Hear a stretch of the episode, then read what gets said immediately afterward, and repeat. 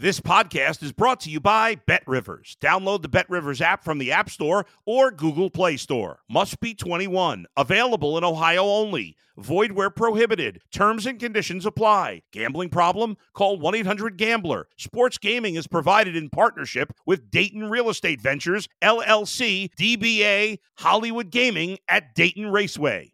If you're a tennis fan, you'll love Betting Weekly Game Bet Match on the Bet Rivers Network. Whether you're a better or just love tennis, you'll enjoy the in depth analysis each week of the tennis calendar. Subscribe to Game Bet Match today from your favorite podcast provider. You're listening to the Danny Mac Podcast on the Bet Rivers Network. Welcome back to the Danny Mac podcast on the Bet Rivers Podcast Network. Glad you're here. Thank you for listening. And whether you do it via Spotify, Apple, maybe you just push play off of my Facebook page or my Twitter X account, whatever you can watch these interviews. You know, whether it's Scott Mitchell or Eric Kramer, pick a former Detroit Lion. Won't be talking to many of those, but you can watch them if you subscribe on YouTube. I want to strongly encourage you to do that. Championship Sunday lived up to its expectations. Two different games, very much. One, a defensive slugfest in Baltimore. The Ravens coming up short against Patrick Mahomes and the Chiefs kind of saw that one come and didn't bet it because I have a friend who's very well linked to the Ravens organization. And for his joy and prosperity, I was rooting for the Ravens, not about Mahomes. In the nightcap, if you heard me last week or any time during the football season, you know I was rooting for the Detroit Lions, and that's why I'm wearing my Honolulu blue today. Those of you who are watching on YouTube know that to be the case. 10 takeaways from Championship Sunday. Number one, rare air. That's where Mahomes has gone. You can start talking about this guy now among the all time greats who've ever played the position. And if you're going to roll your eyes, I want to throw a few names at you Tom Brady, Michael Jordan, Wayne Gretzky, Tiger Woods. What do those guys have in common? That when they needed to score, when they needed to grind it out, when they needed to dig deep and find a way to win the most meaningful games, they did. And they did it over and over and over on the biggest stages. Mahomes is 28 years old, man. He's the type of dude who, in his 20s, would make me feel somewhat secure. I can commit a half a billion dollars to. Not many guys do that if you're sick of Mahomes, examine maybe why that's the case and ask yourself, is it because success of others is my enemy? I don't know. Just a thought. Number two, going for it on fourth down repeatedly deserves all it gets. I know there is a new way of thinking these last 10 years in the NFL, and we could thank Doug Pederson, whose Eagles won a Super Bowl by being gamblers several years ago when Nick Foles was their quarterback and thus had a statue built in his honor outside the ballpark, of the Linc. It doesn't work as much as people thought it did. And what what people failed to take into account when looking at the numbers, that Eagles team going for it on fourth down instead of kicking a field goal or punting, going for two when you really have no reason to do so. They had one of the best offensive lines in NFL history. And Detroit Lions have the best line in the league right now, but that doesn't take into account the 40% of the time it doesn't work in fourth and two, if that's the metric. I don't know what it is. But if the result of it going in the loss column is your dick gets cut off, best not to do it. Dan Campbell, I love him, but that was asinine. Kick a 47 or 48 yard field goal or punt if need be. Number three, Tony Romo has been exposed man, oh man, I have seen an enormous turn in the way America is receiving the number one analyst on CBS. What people are seeing now, and I was, you know, I hate to be, I told you so, guy. You know that about me. But uh, I was on the ground floor of this. He is enthusiastic, yes, and he can predict plays because he watches enough tape. And most quarterbacks who do watch tape can tell you what tendencies are pretty consistently. America seemed to be wowed by that because he would forecast it consistently. That became part of his shtick. And he was good at it. But what he's not good at is preparation. Uh, Spags, other than Chris Jones and Spags, the defensive coordinator, Steve Spagnuolo, does Tony Romo know Justin Reid of the Chiefs secondary? Is he aware of George Karlaftis, the second year edge guy from Purdue? He doesn't do his homework. He doesn't know defense. He gets confused at times. He struggles to make speech the word is changing on Tony Romo. People are coming around to my way of thinking on him. I'll get to Greg Olsen in just a little bit. That's not item number four. Number four is Brock Purdy. Stop saying he's a systems quarterback, please. Yes, he has great talent around him. They protect him pretty well. Christian McCaffrey is going to wind up being the NFL's offensive MVP this year because they only give the MVP to um, quarterbacks. That's a that's a law. That's a commandment in this here NFL. He may be deserving of it, but uh, he or Tyreek Hill or anyone else, they're really really tough for guys who aren't throwers to get that award. Purdy is terrific, and he ran very well yesterday. Even Greg Olsen did a did a 180 on the athleticism. You're not the world's greatest at. Then he bust off a 23 yarder two rushes later. He doesn't run it a lot but he ran it really effectively yesterday and uh, he makes good decisions more often than not. He throws a wobbly ball once in a while. He ain't perfect, but he ain't a system quarterback either. Stop calling him that and give the young man credit. Mr. Irrelevant has arrived and he's going to the big dance. Tight end play is the best it has ever been. Man, all of them Sunday were absolutely magnificent. Sam LaPorta, the first year player, the offensive rookie of the year, nine catches, almost 100 yards for the Lions, and he hasn't been 100% for a month with a terrible ankle injury or foot injury. George Kittle of the Niners only was targeted three times, but did you see the isolation, the replay they showed when he pancaked Aidan Hutchinson? That's how you do it. That's how a Y tight end, the traditional next to the tackle, I can run block two tight end, plays at the high level. Kittle obviously learned this at Iowa. Iowa, Big Ten, Midwestern, hit the blocking sled. There's Coach Hedges blowing the whistle on 41st Street. Dig, dig, dig, dig, dig, dig, dig. Get the guy's shoulders turned and put him on his ass. Tight end play is amazing in this league. Did I mention Travis Kelce played Sunday. God, he's good. He's uh he's starting to carve out his name among the all-time greats. And if you don't like him, that's your problem. As a player, he's really effing good. And uh the Ravens have a tight end too. You just didn't see much of him. Mark Andrews. Uh he's pretty good too. And those were the four tight ends who played Sunday on Championship Sunday. Four of the best in the game today. Uh, and there's a bunch of really, really good ones. Isaiah Pacheco, number six here on my list of top 10 takeaways. Isaiah Pacheco is my favorite angry runner in the NFL today. Now, you might say, why are you going to talk about the running game when he averaged 2.8 yards per carry?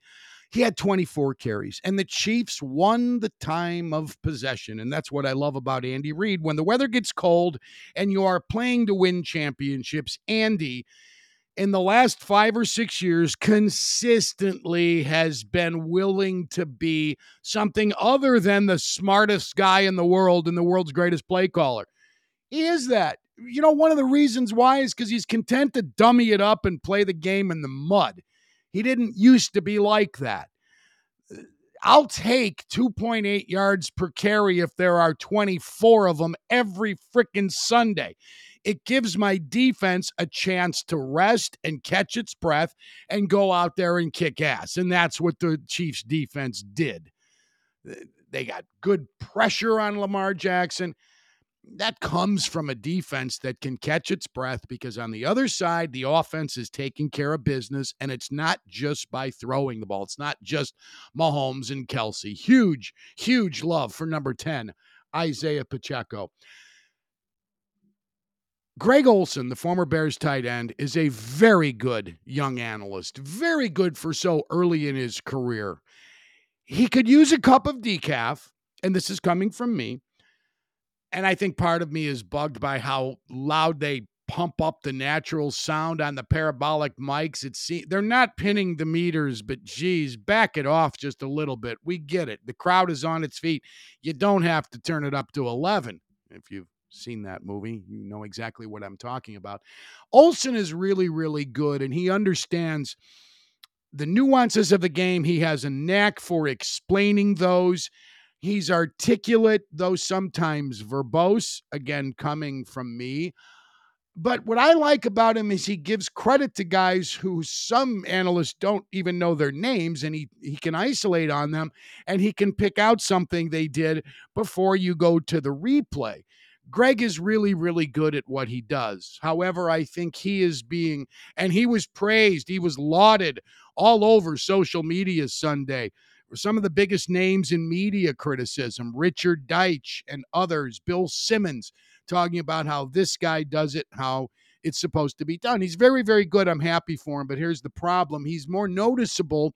His goodness is more noticeable because we get so much badness on Sundays. So many guys who really don't have much to bring to the table. And I'm talking about the Mark Sanchez's of the world. Charles Davis is a very pleasant dude, but the guy who sits next to Ian Eagle is is not very opinionated and he's not very funny. He he does his job, but he doesn't bring anybody in who otherwise wouldn't be there for the football. And I think that's something that has missed in general. That was an asset Romo had that now is meaning less and less to him because he doesn't have the preparation he needs to have to go with it. But Olsen is getting rave reviews.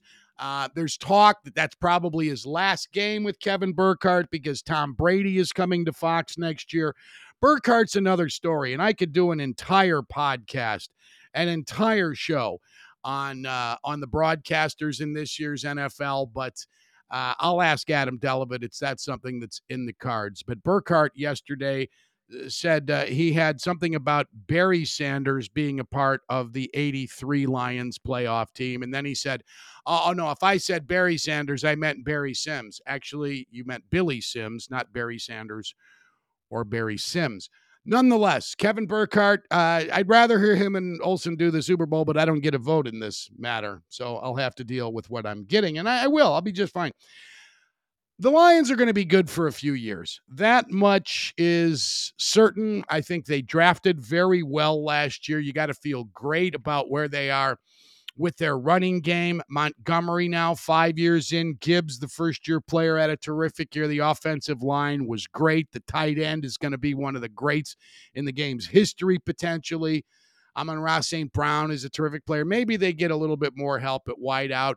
Jameson Williams, pretty good. They need as more another splashier player on defense to help Hutchinson out.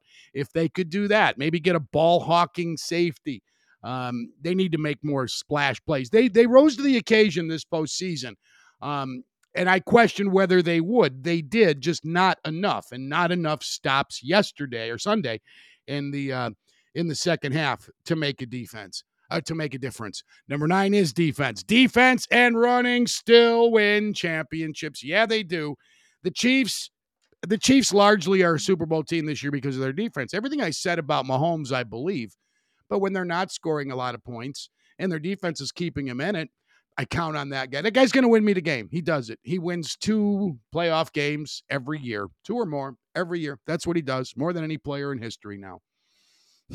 more than any player in history. And he's 28. But the the whacking the whacking the uh the Niners gave to the Detroit offense when it had the ball in the second half Sunday night was was a big part of the reason they're advancing. Man, Fred Warner is a bitch, and so is Nick Bosa, and uh, their secondary will bring it. Jimmie Ward et al. Those guys can play. Uh, they surprised me how they got pushed around in the second half. And again, that's evidence the running game can be okay. They didn't need Jared Goff to get out to that big lead 24 7 at the half. They piss away a 17 point lead on Sunday night and it's because they stopped running the ball effectively, and the Niners did run the ball effectively. And Christian McCaffrey winning the Offensive Player of the Year cements that that running the ball still can win you championships. Lastly, but not leastly, my 10 takeaways, and this is another item I could do an entire show on. Maybe they will let me do that. There seems to be a growing disdain for the presence of global superstar Taylor Swift in case you haven't heard, she's dating Chiefs tight end Travis Kelce, and she likes to go to Chiefs games and she sits in the skybox. She has to have security. She's a global superstar, and Taylor Swift is selling records and packing arenas all over the world. And a lot of America just won't have it. They are furious about her presence at these games. Look at the toxic wasteland on Twitter or on Facebook. I don't do the other social media. Uh, two is ample, I promise you. But I find so many guys and women too, to my surprise, just appalled by her presence. And I wonder why they're bothered. And I wonder uh, if when I was a younger man, would I stomp up and down and say, stop showing her? And because my attitudes have changed a lot over the years. I'd like to think I wouldn't have, but I don't know. I'm saying I'm open minded to it, that maybe I was was more of an old man yells at cloud when I was younger than older. I, I don't know. Maybe I'm doing that oppo. Uh, the curious case of Benjamin Button, only the attitude edition because I've not gotten better looking, or have I? Still got my hair. Here's a tip for you you can be okay with it if you want to be. If you think about this, when Taylor Swift is shown for the first time in the 58th edition of the Super Bowl, you can choose not to let it aggravate you. Think about it. It's not that hard. There's Taylor Swift She's jumping up and down. Travis Kelce just caught a touchdown pass and the Chiefs are leading. I'm okay with that. Now, was that hard? I don't mean to take this into the news pages because I don't like it when politics or political leans, healthcare, climate change become a part of conversation in sports radio, I think it's best to leave things in the toy department. But I can't help but note this. I recently heard a news report. There's a trial going on in Michigan. Uh, the parents, the mother uh, of a 15 year old who two years ago killed not only himself, but he was the shooter in a uh, in a school shooting. And I heard the phrase, a Michigan state record number of slayings. The we're keeping records now on the number of people who perished in school slayings. And we're wringing hands over a music star being fond of her boyfriend's football success. Drive me off that picture, please. Thank you for listening to the Danny Mac podcast. Lots more to go this week. My guy Randy Merkin is is combing the bushes for interesting guests from Seattle to Miami to talk about the NFL. And I'll keep you covered on all Bears news and maybe even do a little White Sox and Cubs conversation this week because the bag is bursting. Lots to say. KC Wolf of Northwest Indiana. That's Sam Michael, my executive producer. Adam Delavitt is the big boss man for Bet Rivers Podcast Network. And also want to thank Alex Pastor and Troy Mocker for everything they do. Lots more around the corner. Thank you for listening to me. I'm Dan McNeil with the Danny Mac Podcast. Thanks for listening to the Danny Mac Podcast on the Bet Rivers Network.